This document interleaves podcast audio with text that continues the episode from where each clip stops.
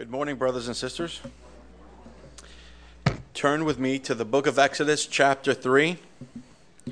As our brother Malcolm said, we are in Exodus right now in our series. And our assigned portion for today is Exodus chapter 3 all the way to chapter 5. Um,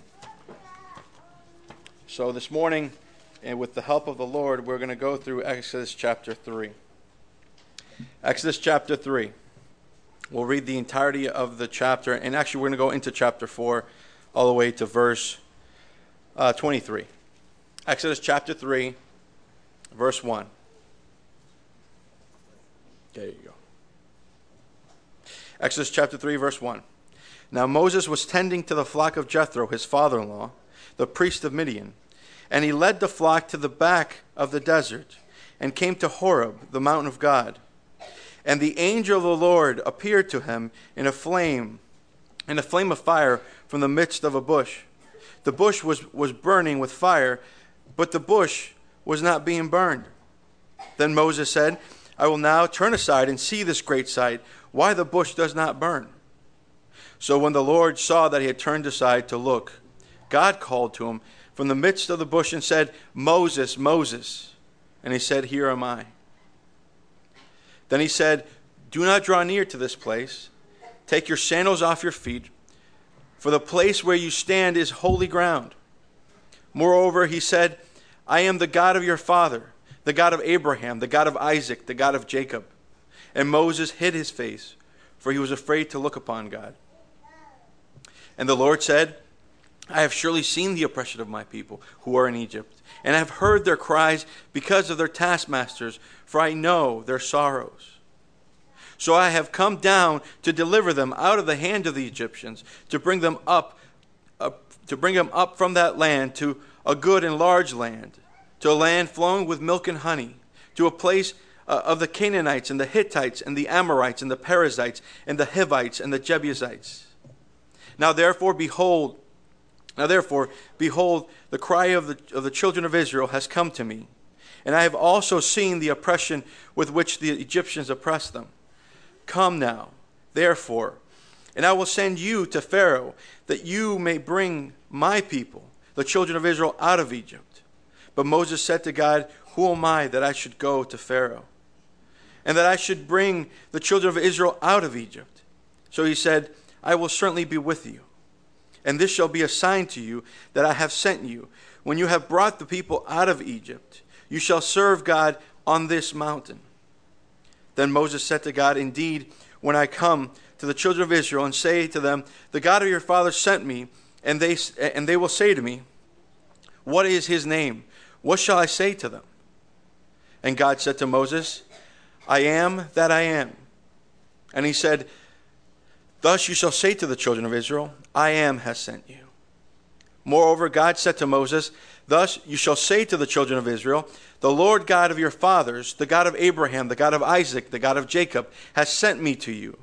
This is my name forever, and this is my memorial to all generations. Go, gather the elders of Israel together, and say to them, The Lord God of your fathers, the God of Abraham, of Isaac, and of Jacob, appeared to me, saying, I have surely visited you and seen what is done to you in Egypt. And I have, and I have said, I will bring you up out of, the, out of the affliction of Egypt to the land of Canaan, to the Hittites, the Amorites, the Perizzites, the Hivites, the Jebusites, to the land flowing with milk and honey. Then they will heed your voice, and you shall come and, your, and the elders, I'm sorry, and the elders of Israel to the king of Egypt, and you shall say to him, The Lord God of the Hebrews has met with us. And now, please, let us go three days' journey into the wilderness, that we may sacrifice to the Lord our God. But I am sure the king of Egypt will not let you go, not even with a mighty hand. So I will stretch out my hand and strike Egypt with all my wonders, which I will do in, in its midst. After, after that, he will let you go. And I will give, and I will give his people, uh, this people favor in the sight of the Egyptians. And it shall be when, they, when you go that you shall not go empty handed. But every woman shall, go, shall ask of her neighbor, namely of, of her who dwells near her, her house, articles of silver, articles of gold, and clothing you shall put on, uh, on them, on your sons and on your daughters, so you shall plunder the Egyptians. Then Moses answered and said, But suppose they do not believe me or listen to my voice. Suppose they say, The Lord has not appeared to you. So the Lord said to him, What is it that, that, that is in your hand? And he said, A rod. And he said, Cast it on the ground. So he cast, he cast it on the ground, and it became a serpent, and Moses fled from it. Then the Lord said to Moses, Reach out with your hand and take it by the tail. And he reached out his hand and caught it, and it became a rod in his hands. That they may believe that the Lord God of their fathers, the God of Abraham, the God of Isaac, the God of Jacob, has appeared to you. Furthermore, the Lord said to him, Put your hand in your bosom. And he put his hand in his bosom, and when he took it out, behold, his hand was leprous like snow. And he said, Put your hand in your bosom again. And so he put his hand in his bosom again and drew it out. And his and his uh, in his bosom, uh, he drew it out from his bosom, and behold, it was restored like his other flesh. Then it will be, if they do not believe nor heed the message of the first sign, that they may believe the message of the, of the latter sign. And it shall be, if they do not believe even these two signs, or listen to your voice, that you shall take water from the river and pour it on the dry land, and the water which you take from the river will become blood on dry land. Then Moses said to the Lord, O Lord, I am not eloquent, neither before, not, neither before nor since you have spoken to your servant, but I am slow of speech and slow of tongue. And the Lord said to them, who has made, uh, who has made man's mouth? Or who will make it mute? The deaf, the seeing, or the blind? Have not I the Lord? Now therefore go, and I will be with your mouth, and teach you what to say. But he, but he says, O Lord, please send by the hand of whomever else you may send. So the anger of the Lord was kindled against Moses, and he said, Is not Aaron the Levite your brother? I know that he can speak well. And look, he is also coming out to meet you. When he sees you, he will be glad in his heart. Now you shall speak to him and put the words in his mouth, and it will be with your uh, and it will be with your mouth and with his mouth, and I will teach you what you shall do. So he shall be a spokesman to the people, and he himself shall be a, as a mouth to you, and you shall be to him as God. And you shall take uh, this rod in your hand with which you shall do the signs. So Moses went and turned to Jethro his father-in-law and said to him, Please let us go and ret- uh, uh, let me go and return to my brethren who are in Egypt and see whether they are still alive. And Jethro said to Moses, Go in peace. Now the Lord said to, said to Moses and Midian, Return to Egypt, for all the men who sought, sought your life are dead. Then Moses took his wife, his sons, and set, and set them on a donkey, and returned to the land of Egypt. And Moses took the rod of God in his hands. And the Lord said to Moses, When you go back to Egypt, see that you do all those wonders before Pharaoh, which I have put in your hands. But I will harden the heart, I will harden his heart, so that he will not let the people go. Then you shall say to Pharaoh, Thus saith the Lord, uh, the Lord, Israel is my son, my firstborn. So I say to you, let my, let my son go, that he may serve me. But if you refuse to let him go, indeed I will kill your son, your firstborn. May the Lord bless the reading of his word this morning. It's quite a passage, isn't it? Quite a lot to cover. And frankly, I, I will say we're not going to cover much um, with the time that we have, and, and there's just so much here. But I, I'm going to I'm going to talk to you guys this morning what I felt the Lord was leaning on my heart. And mostly I want to concentrate on, on, on the character of God, the, God's own revelation of himself in this portion. We can talk about a lot of things in this chapter, but I want to concentrate on, on the person of our Lord. Because when the Lord makes an appearance here on earth, brothers and sisters, it, it, it's, it's a time for all of us to stop, pause, and take note when God Himself appears and reveals Himself to humanity. Humanity should take note, even though for the most part they ignore Him altogether. And so this morning I want to concentrate on the character on the revelation of the Lord in this chapter. And the first thing I want, I want you guys to consider is the character of God. And it's a simple point. We see in verse 2 it says that the angel of the Lord appeared to him. The angel of the Lord, listen, the Lord is a God of revelation. He reveals himself. Now you may say, Gimel, that, that, that, that, that's, a, that's a pretty simple fact. You're right, it is. Absolutely, it is a simple fact. But when we consider the God who created the heavens and the earth, the great I am, as we'll look on later on,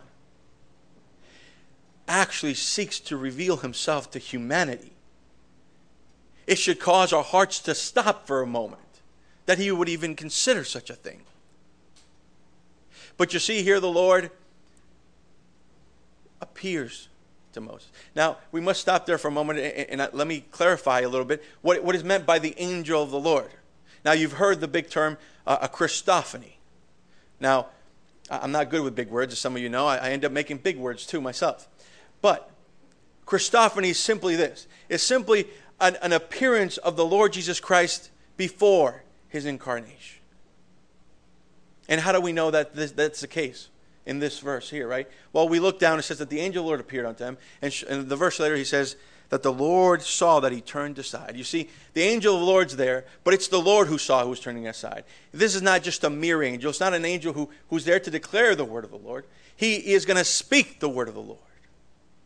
So we see here a pre incarnate Christ appearing to a lowly shepherd to reveal to this shepherd the, a little bit of the character of God, to shed a little bit of light upon this man of who is the God whom they serve.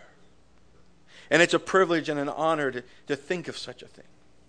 You know, when we think about the way God reveals himself, I mean, we, we know from the New Testament how God, he says, he reveals himself from the stars in the heavens. Uh, he, he reveals himself in his word, does he not? We turn to the Bible and, and we learn of him. But I tell you, Moses had the unique privilege of meeting the incarnate Christ, the pre incarnate Christ. But we're not, we're not far off, aren't we? We're not far off. See, you and I, we have this Word of God. And we can meet the, the God who came and was flesh and walked this earth. And, and he, he walked this guilty side, as, as, the, as the hymn writer writes. And we can read of his acts, his words, his teachings, and his death. And he's revealed. We, we, we, he's revealed in him. You know, John, John, in John chapter 1, John put it the best. In John chapter 1, verse 18, he says, No one, at any time, he says, has seen the Father. And that's the truth. No, no one has seen God the Father. No, no one can stand before God the Father and live. He is perfection and holiness. No one can stand before God the Father and live. No one has seen him. Oh, but John said, well, if, if we can't see him, how will we know him? John says, hold on. Oh, but the only begotten Son the only begotten Son, eh, who's at the bosom of the Father, who has seen the Father. What did he, what did he do? He came to earth and he what? He declared him to us. He declares him to us. And just like there Moses, he, he saw the angel of the Lord, a pre incarnate Christ, and he declared to Moses who the Heavenly Father was. A, a Father he, who he could not witness, he could not see himself. So we see God is a God who reveals himself to humanity. The second point I want you guys to consider with me, and, and forgive me, these are simple points, but they're, they're precious, and, and I want you to grasp them, is that when, when Moses turned aside to see this great sight, it says that the Lord saw him, and it says that the Lord, it says the Lord God called. The Lord God called. And it's simply this that God is a God who communicates. He's a God who communicates. Uh, that's a simple point, I know. But when you consider the authorities in this world, how well do they communicate? if we look at our, even the president of today, how well does he communicate? There always seems to be a disagreement. He says so and so, his party says so and so, this guy says so and so. It always seems to be a mess. Let alone that the, the authorities of this country would never come down and communicate to you individually. Yet the God of the heavens and the God of the earth would come down and he wants to communicate with you, just like he did here with Moses. It says the Lord called to him. And it says here, here uh, in verse 6, it says, uh, the Lord said, and the Lord said, and he said uh, uh, in verse 7, and over and over, the Lord is speaking, the Lord is communicating, and that is significant. That's incredibly significant. That we have a God who's willing to communicate with a humanity who is undeserving of his own presence, let alone his own communication. You know, I, my mind goes, goes very quickly to Hebrews chapter 1, right? You know, the Lord reveals himself through the Lord Jesus Christ, but he also what? In Hebrews chapter 1, let me, let me turn to it because I don't want to misquote it. Hebrews chapter 1. It says, God, who at various times and in various ways spoke in, in times past by the fathers and the prophets has in these last days spoken to us by who? His Son. He's speaking to us by His Son. You see, the God who, who made an appearance to Moses is the same God who's speaking to you through His Son. We look at the Old Testament patriarchs sometime and we're at awe. The privilege that, the, that Moses had, the privilege that Abraham had, the privilege that Gideon had Yet the Lord says, Here I am. I've sent my son. I'm speaking through him. He came to earth and he revealed all things that the Father was to you and to I. And he's communicating to the world. Are you listening? Are we listening? We see a God, God's character. God is a, a, a God who communicates. And third, I want you to consider He's a holy God. Moses turned aside. He went, he walked up to the burning bush. The Lord called out to him and said, Moses, slow down. The ground which you stand upon is holy. Remove the sandals from your feet. Now, I was surprised when I found this out, but do you know that, that is the first instance of the word holy in, in the Word of God? We're all the way in Exodus, and the first time we ever hear the word holy is in this very moment. And it t- talks to us about the character of God. Whenever anybody's in the presence of God, it is a holy thing, is it not? We see it in the, in, in the scriptures time and time again. There, you guys remember Joshua? There's Joshua looking upon Jericho and, and pondering in his heart, how, how is this going to happen? And he feels a presence coming to him. And here's this man coming. And Joshua turns to him, Are you with us or are you against us? He says. he says, No. I am the captain of the Lord of hosts. Remove your sandals, for your, the ground you stand upon is holy. What does Joshua do? Joshua throws himself to the ground and worships. We, we serve a holy and righteous God. We serve a God who is beyond perfection. And you may say, well, how does that apply to you and I? How does it apply to you and me? Well, saints, if we look at the New Testament, there in, in the epistle to the Corinth, Paul makes it very clear. He says, Don't you know that you are the temple? Don't you know that the Holy Spirit dwells in you? He says. Huh. And he warns you, doesn't he? He warns you that if anyone, what, defiles the temple of God. Oh, there's great warning towards it. Well, well listen, the, the Bible is very clear, right? In the Old Testament to the New right? The Lord says, Be ye holy, for I am holy. Listen, we live in a society where, where in Christianity as a whole, it, it, it's become mundane. It's become whatever you like it to be, very lackadaisical to an extent. Let me tell you, that God's holiness stands firm. It does not waver. When Aaron's son walked up to the temple with strange fire, God's holiness came out in fire and consumed them. Why? He would not have strange fire before him. And I tell you, brothers and sisters, you and I are the temple of the Holy Spirit. This assembly as a whole is a temple of the Holy Spirit. And we should seek to do things the way God intends them to do so. We don't walk around and do things the way we feel to do them. Just because it makes us feel better. Or maybe it'll attract more people. We do things because God wants them done that way. And that's the only way it should be because He's holy. And we should seek to be holy like He is holy. He is a holy God. Next, I want you to consider He's a God.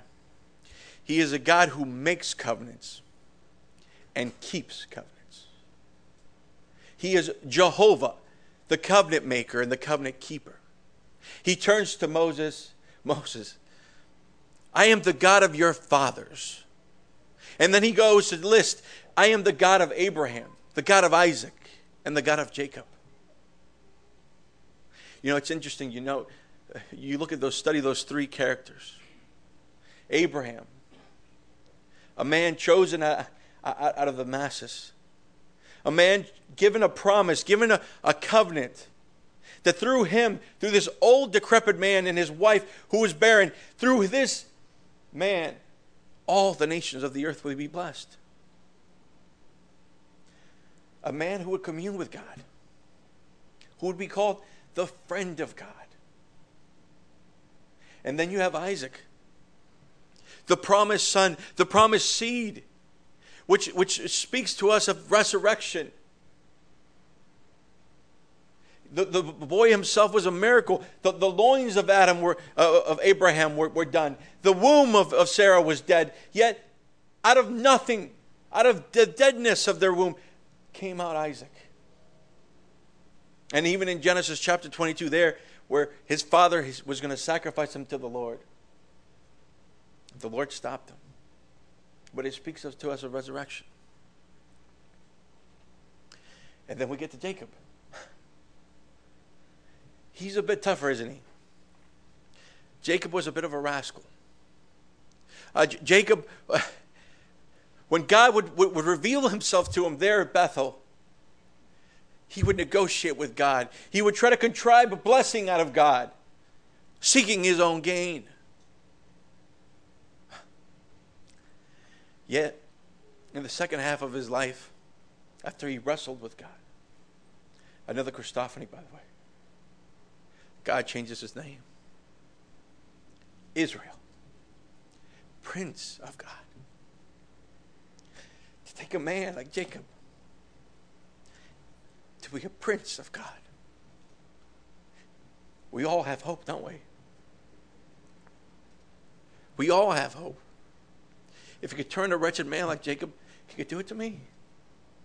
He could do it to you. And when you stand before a living God, unworthy, but he, he makes us sons and daughters of God, doesn't he? He's a God who makes covenants and keeps covenants. You see, he said, I'm the God of Abraham. He gave Abraham that, he promised him that wonderful covenant. He said, Listen, through you, I'm going to I'm going to bless all the nations. Through your family. Through Jacob. He confirmed that, that, that, that, that covenant with Jacob, did he not? In Genesis chapter 26, there at Gerar. He confirmed it to Isaac. He did it again with Jacob. He confirmed that covenant. And listen, we, we, we hear the church, we're, we're not, we don't stand outside these covenants. We're part of those covenants. It's all a continuation of the same thing. We stand upon the same God who's the same yesterday, today, and forever. And we praise Him for it. He's a God who will not fail. He's not like me. Just ask my wife. Everything she asked me to do, oh, yeah, sure, honey. If I get 10% of what I say comes out of my mouth done, I praise the Lord for it. And she's a happy woman. But no, he's a God who keeps covenants. He hasn't forgotten. And there he appears to Moses and said, Listen, I am the God of your fathers. I am the God who, who promised uh, Abraham all those things. Uh, uh, both an earthly seed, but a heavenly as well. I, I am the same God. And I have not forgotten. Next, I want you to consider He is a God of compassion. He's a God of compassion.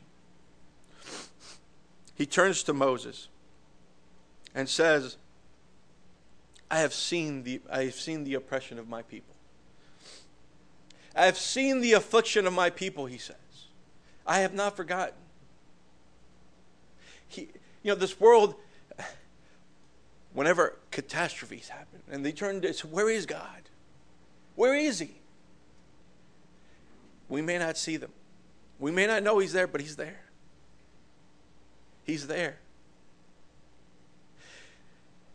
My mind, my mind goes very quickly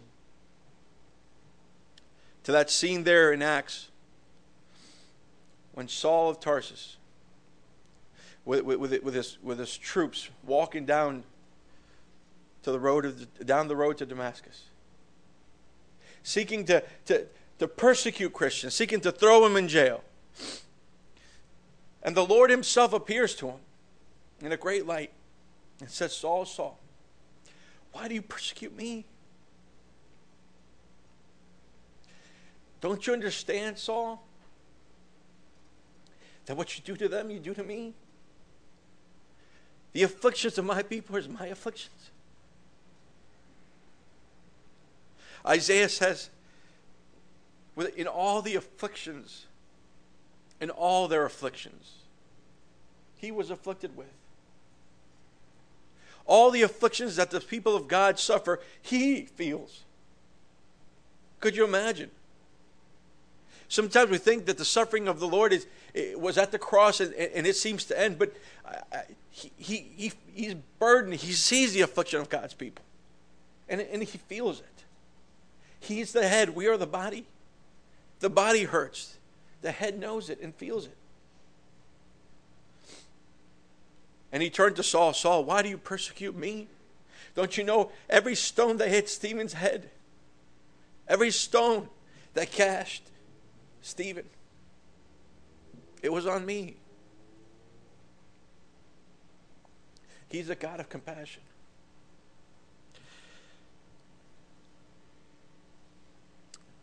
Next, I want you to look at He's a God of deliverance. He saw their compa- he saw their oppression. He saw their affliction, and he says in verse verse 8, he says, I have come down to deliver. I have come down to deliver. Is that not the gospel story? Did he not look upon the afflictions of humanity with their sins? Did he not see us lost in our sins? And he saw our affliction and he came down. Did he not? He came to deliver us.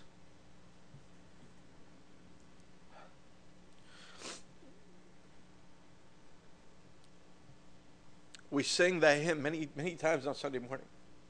Hymn 93. It says, He saw me plunged in the deep distress. He flew to my relief. For me, He bore the shame of the cross and carried all my grief. He sees our afflictions and He came down to deliver us.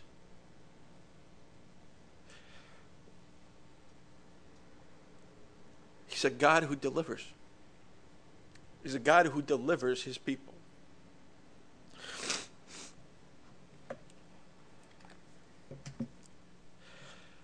Next, I want you to consider he's a God who commissions. He told Moses, I have seen their afflictions. I have come down to deliver them. Now I'm telling you, Moses, come now. He's a God commission. Now, I want you to stop and consider a little bit about Moses at this moment. It's interesting to know when he when he when he saw Moses, he called out to Moses. He says, "Moses, Moses." He called his name out twice. He called his name out twice for a reason. Whenever the Lord ever calls upon a person and says their name twice, it's, it's an important message that needs to be relayed to that person. It happens many times in Scripture. In fact, if you remember in Genesis 22, there when Abraham was getting ready to plunge that knife into his son, the Lord God calls from heaven and says, Abraham, Abraham, don't harm the, don't harm the boy. Stop. And the Lord provided a lamb. You also see it in Samuel. There, the young little Samuel, there in his dream, as he's laying down, he thinks Eli is calling him. It's the Lord, Samuel, Samuel. He had an urgent message for Samuel, a message uh, that needed to be said to the high priest because of, of, of the depravity of the people, the depravity of the priesthood. Urgent message. And we've also mentioned Saul, right? There in Acts, he cried out to Saul, Saul, why do you persecute me? It's, it's an important, the Lord calls out to Moses with an urgent message. Listen, Moses, I want you to come now. I want you to come now. And I want you to consider that. Two things. One, Moses had to learn when to come. You see, the Lord, it was the Lord's time in this moment to deliver his people. And yet, Moses, as we learn, is a bit reprehensive later on. But you know, you go 40, 40 years ago, Moses was was willing and ready. He was at the prime of his life. He was intelligent. He was wise. He was ready to deliver God's people with his own strength. And God had to send him away. God had to send him away to the quietness of the desert, to the back parts of the desert, it says, to commune with God, and for 40 years to tend to sheep which is interesting, by the way. For Egyptians looked upon shepherds as second class citizens. It wasn't an honorable occupation. In fact, when Joseph, we learned that from Joseph, right? He, t- he told, Tell Pharaoh that you're shepherds and, and, and, you, have, you have livestock. They, they don't like you guys, but just tell them that. The Egyptian didn't care for that type of work. Could you imagine Moses, who for 40 years in, in, the best schools of Egypt, in the best colleges of Egypt, taught in all the wisdom of Egypt? And let me tell you, there was a lot of wisdom there. One of the greatest civilizations this world has ever seen. To spend 40 years doing the thing that the civilization of, of that day said is not worth it. It's second class. For 40 years, he humbled himself and he communed quietly with sheep and the Lord.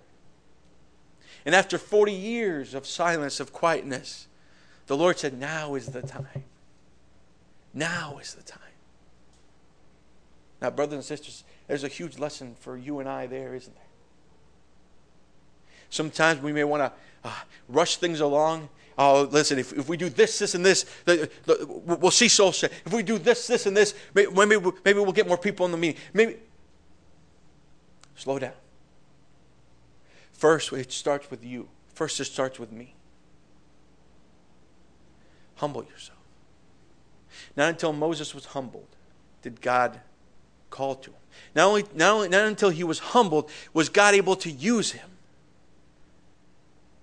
You know, unfortunately, history in the Old Testament and in the New Testament is riddled with people who tried to help God in, in their own time. You know, their poor Sarah with a barren womb, desperate to, to give a child to her husband. Not seeing the promise of God coming to fruition. And the older she got, she grew more in despair. And she said to, to her husband, Maybe the Lord, maybe I can help the Lord. Maybe the Lord will give you a son through my maidservant, Hagar. And from Hagar came Ishmael and from Ishmael came the Ishmaelites. And because of that one decision of a woman trying to help God in her time, it has shaped the human history in a completely different manner, right? We still see the quarrels of Ishmael and Isaac, don't we, today? They, they're still at each other's necks. All because she, she was impatient. And we shouldn't be too hard on Sarah. I'm just as impatient, if not more. But we should be patient. Seek the Lord's guidance. Wait for the Lord's timing in all things. I'm not saying it's going to, it's going to be quick. I'm not saying it's going to be 40 years in His time. Paul, Paul is a perfect example. Paul said there in the second mission journey, Lord, I want to go to Asia Minor. Spirit said, No, no, no, not yet. I, I know you want to. Oh, I want to go to this other region. Spirit said, No, you wait. He had to wait. Not until the Spirit gave him the vision of the man in Mesopotamia saying, Come, come. Until the Lord led, then he moved. The importance of waiting for God's time. Come now. A God of commission, waiting on God's time. Next, I want, to, I want you to consider just for a few moments the reaction of Moses. We talked briefly about his humility. He said, Who am I, Lord? Now, later on, his humility gets a little too much, and, and he begins to doubt. He, he doesn't realize who's standing before him, who's talking to him. The Lord saying, Go, Moses, I will be with you. And he says, But, Lord, but, Lord. But I, I want to consider that first reaction. Who am I, Lord? Who am I? My prayer for myself and for all believers to understand our place before a living God. It's not one where we stand upon any merit of our own. If God calls you to do something, Understand it's not by your own merit, but it's by the grace of God and His grace alone. Who are we? Who are we to be vessels of the living God? Who are we to be tools in the hands of the Lord of hosts? Who are we? That should be our attitudes. Never one of self righteous, of self intelligence, of self wisdom, but one of humility. We can learn a lot from Moses.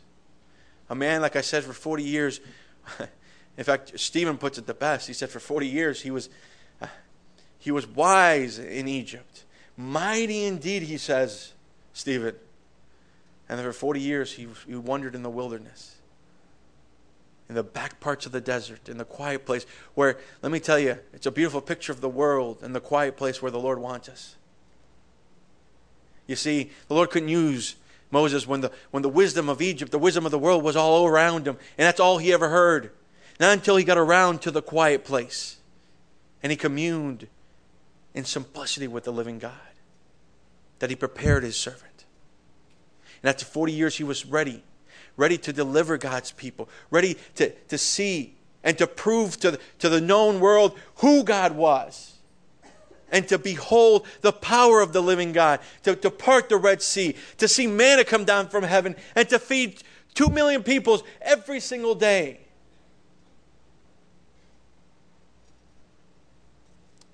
To behold the power of God.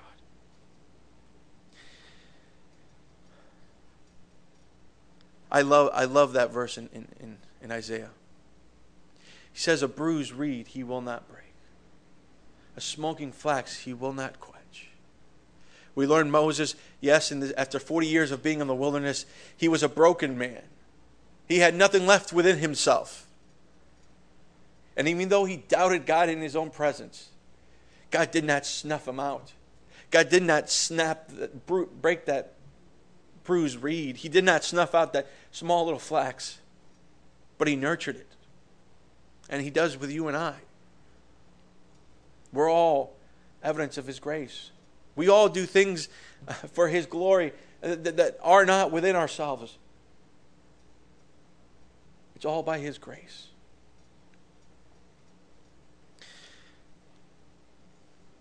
Very quickly, as we're way out of time, I want to consider two last things. I want to consider the symbol in which He appeared Himself.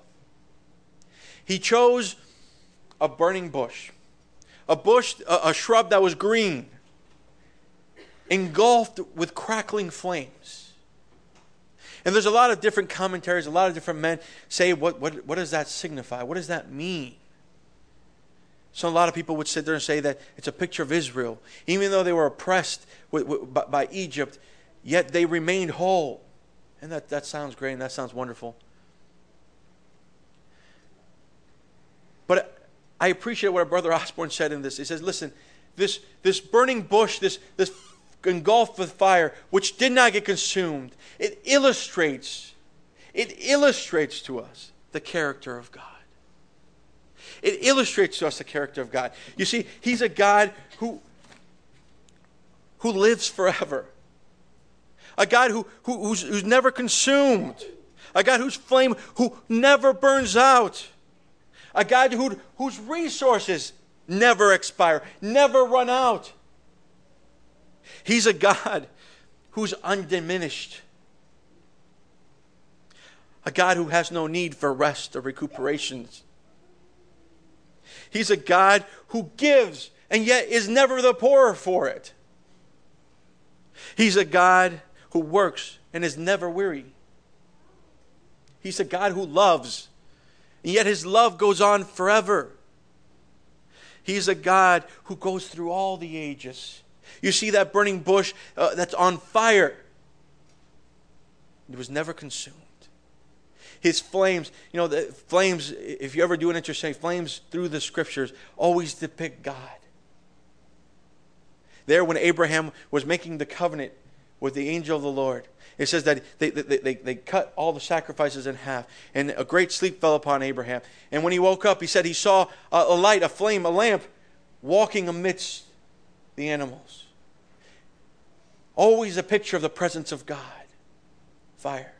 Never, ever burns out. Never, ever gets consumed. When, when Elijah says to the prophets of Baal, he says, Listen, you, you pray to your God. I will pray to my God. And whoever brings fire from heaven, he will be the true God. Oh, the, the priest, yeah, absolutely, absolutely. Eh, we know God by fire.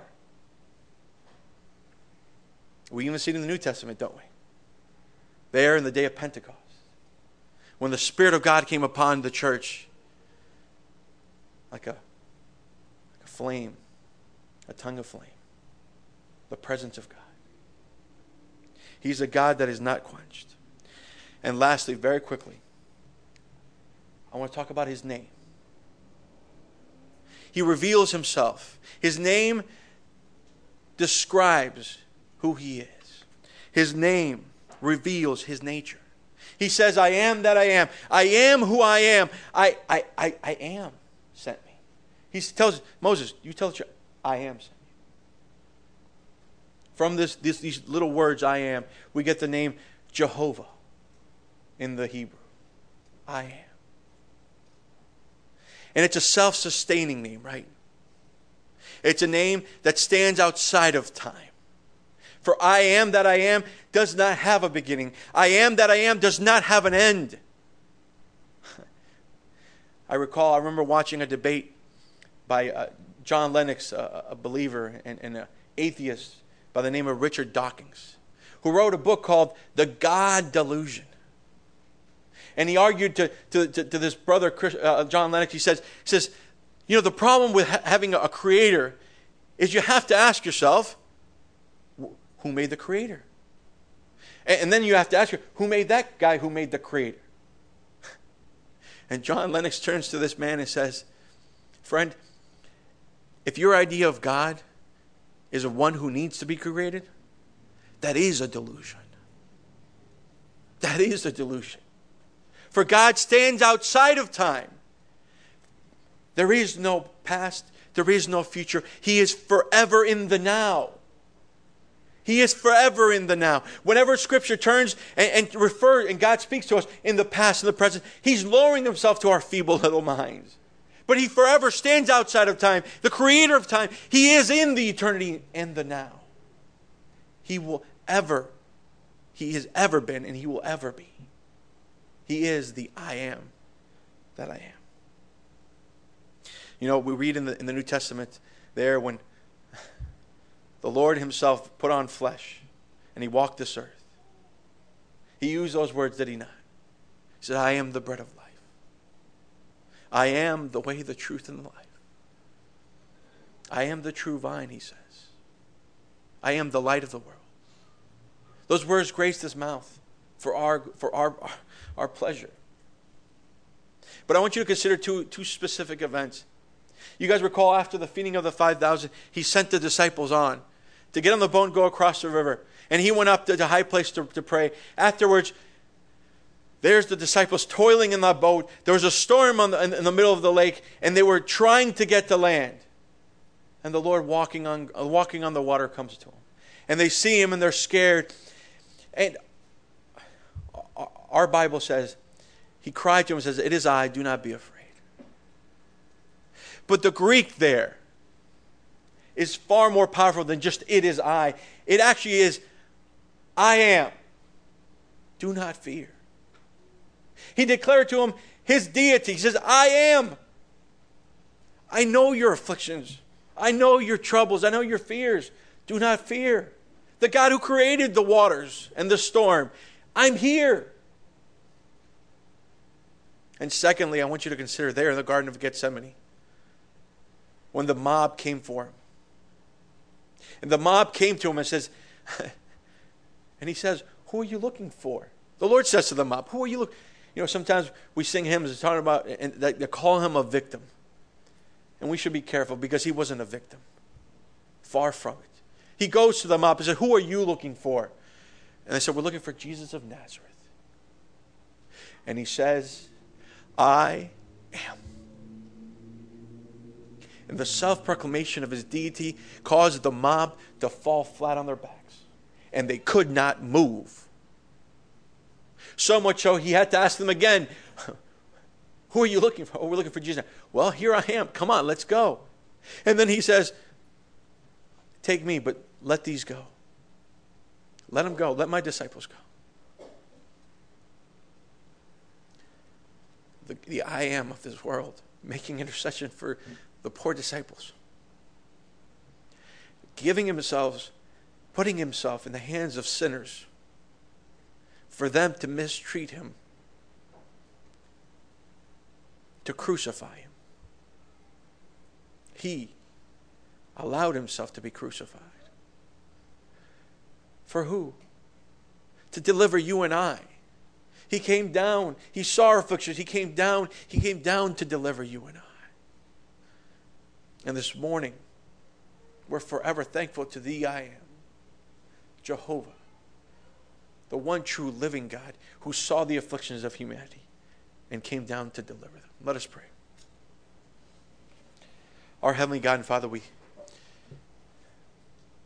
we're humbled, Lord.